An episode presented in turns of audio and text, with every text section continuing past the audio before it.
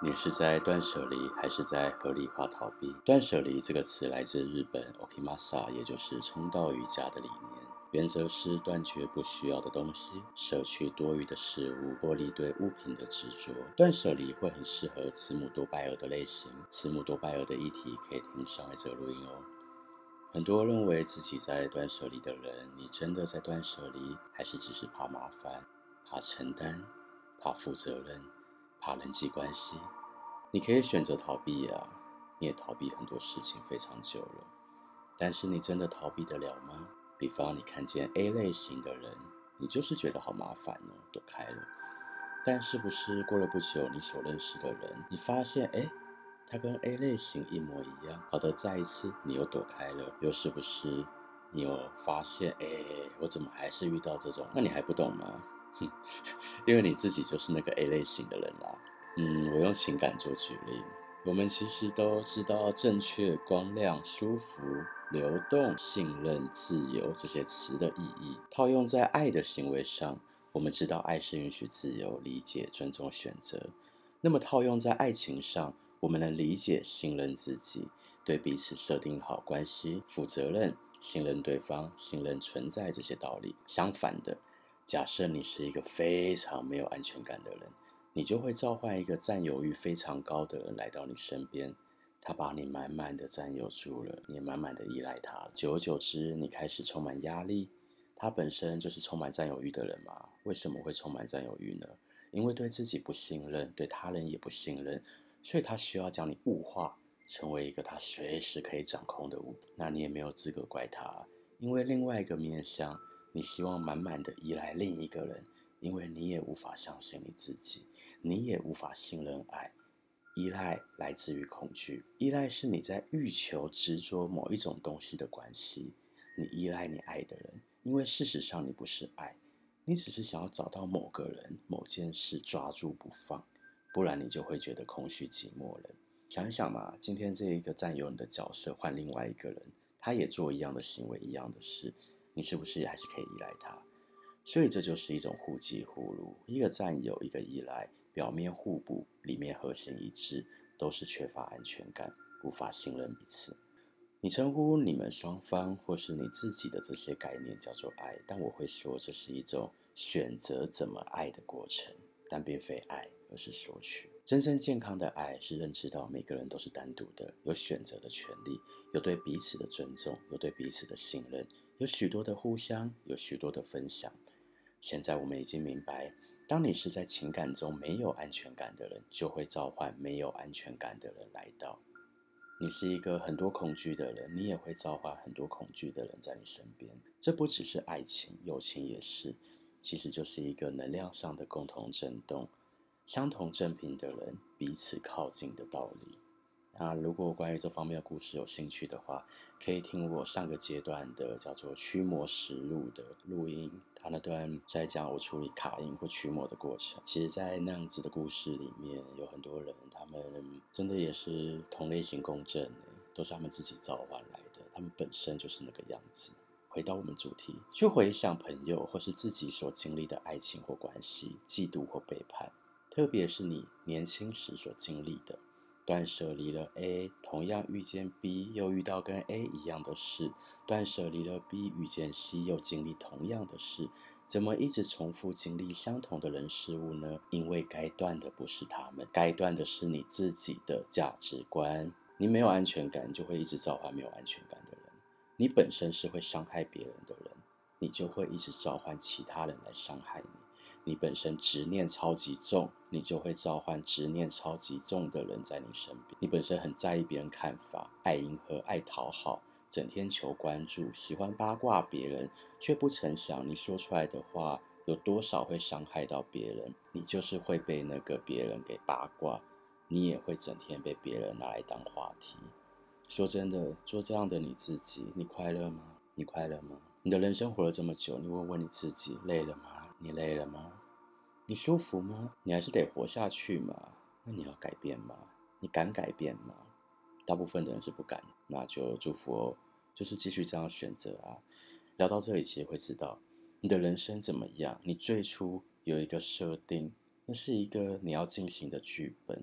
甚至可以说，那是更高维度的你自己写给你自己的剧本，所以都是你自己决定的。然后现在的你突破不了了，你过不了了，但你真的过不了吗？或者你没有过，你没有为自己进行努力，你没有为自己进行的更多的付出，更多的学习，一样，那你要改变了吗？你决定要改变后，你又为自己愿意去做多少的努力呢？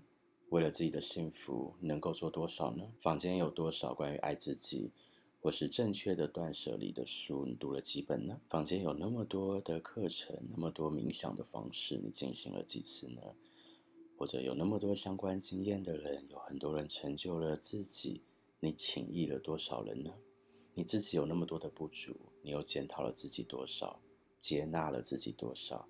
还是你从来没有做过，你只是一昧的否定自己？那么你是在合理化自己的逃避，还是你真的在断舍离？呃，聊到这里，我们可以明白，其实我们逃避的那些人事物啊，为什么一直逃不开？在灵性上统称为业力，在心理上我们可以明白，他们都是我们自身的投射。我们当然逃不开我们自己，除非我们改变了。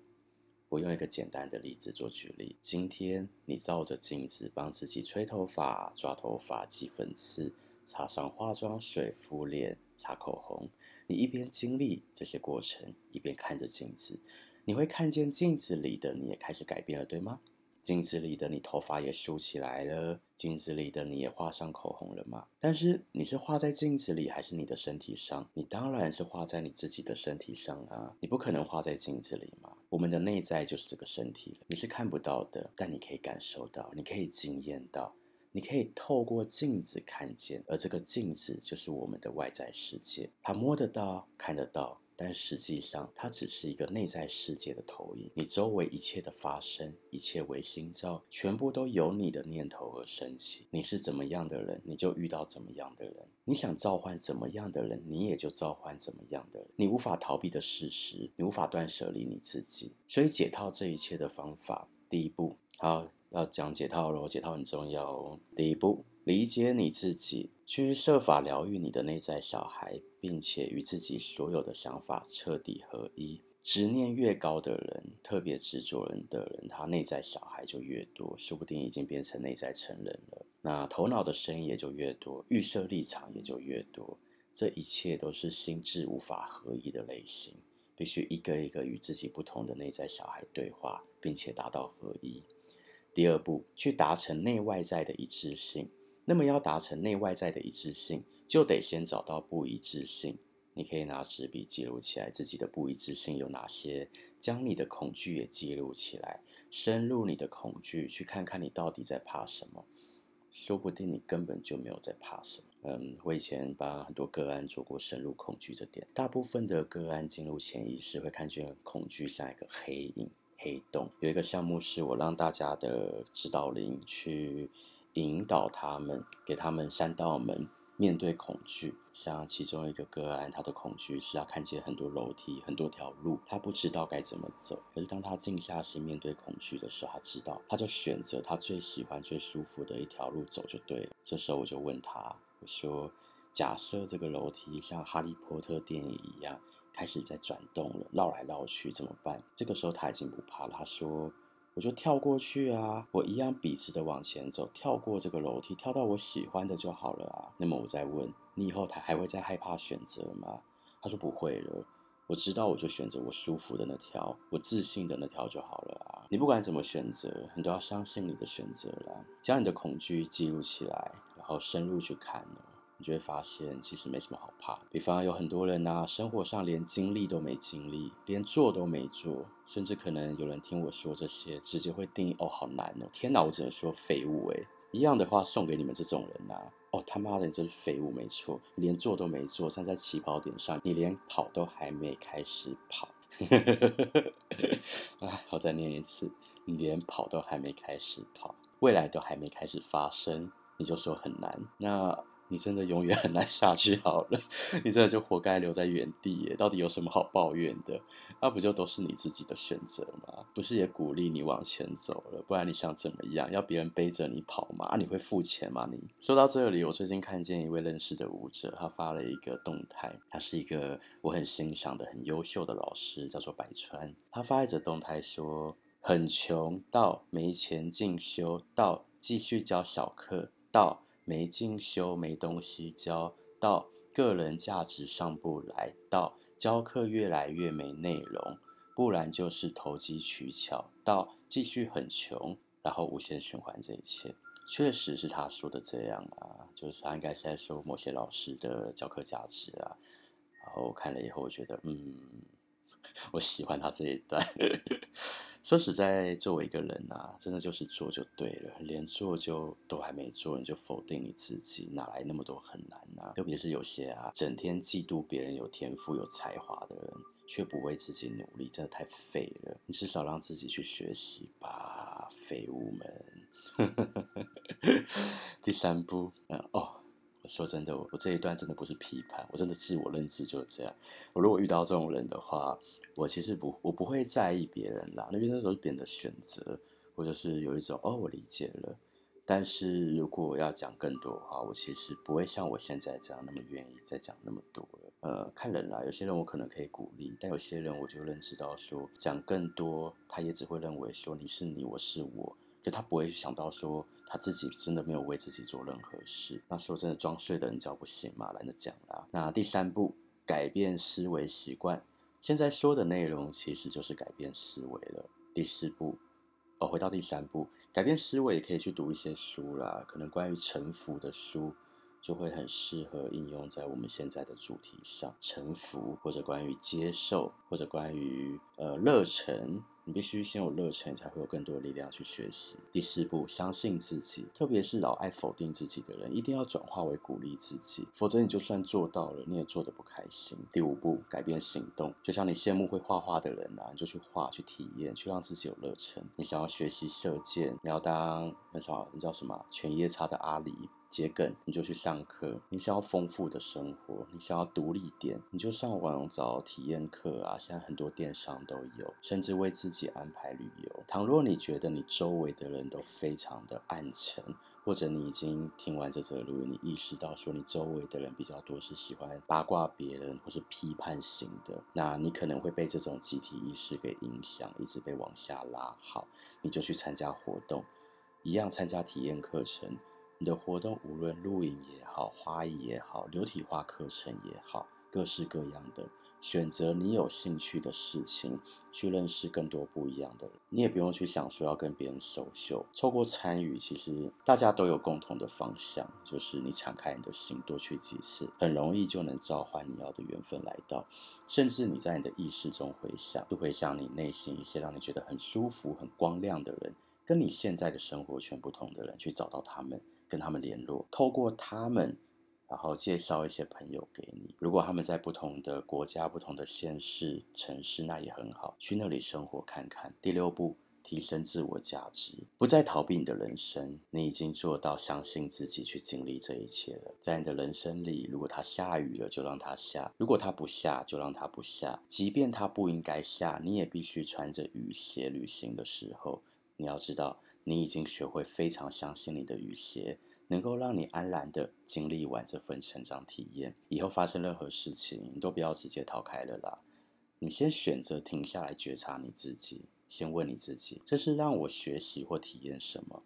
深入的问出真正的答案。一开始，因为你还有内在小孩或者头脑的恐惧，你可能只能问出一些鬼挡墙的屁话。你自己应该知道自己在鬼挡墙吧？那我是说。好，你自己当下可能不知道，但是你有手机记录起来，你看一下那个文字嘛，你应该可以知道自己在讲一些屁话了。这个时候，你就会知道说这不是真正的答案。但讲这一个不是要你否定自己哦。当你有内在小孩，这是你内在小孩想要跳出来讲话，这是很自然的现象，这没有什么。那你只是要疗愈你自己，你接纳我现在就是这个状态嘛，你接纳自己有这个状态，然后你再深入自己说，哦，我想问出真正的答案。你一直问，一直问，你一定有真正的答案。答案都在你的心中。这个答案会让你的心有确认感，有平静感，会让你明白，对，就是这个答案了。那么第二步，你可以再问自己，呃，我说是，我说第二步是在第六步里的第二步啦。你可以再问自己，出于无私的爱，我会怎么思考，怎么行动？何谓无私的爱？拿掉自己，纯粹的分享就是无私的爱。在你考虑的范围中是换位思考。站在对方的角度，理解对方的需求，不是你的个人需求，这叫做无私的爱。一直为自己进行这两小步的问题，你将学习到面对人生的课题都不选择他们，不避开痛苦，不执着于快乐，你只是保持在中间，关照看着他无知，那么就会切断你跟各种情绪、各种头脑的纠葛。在这里要注意，关照看着他无知，无执着跟麻木不同哦。有很多人都觉得自己无执，屁啊，你只是麻木而已。有很多人是害怕受伤，害怕久了，连想都不敢想，连爱都不敢爱，连恨都不敢恨。这个叫做麻木，这个不叫做不在乎，是你不敢在乎，跟无执着绝对百分之百无关。会麻木就是你内在拥有超级无敌深的执着，你深到把自己封印了，这个叫做麻木。再说一次，发生任何事。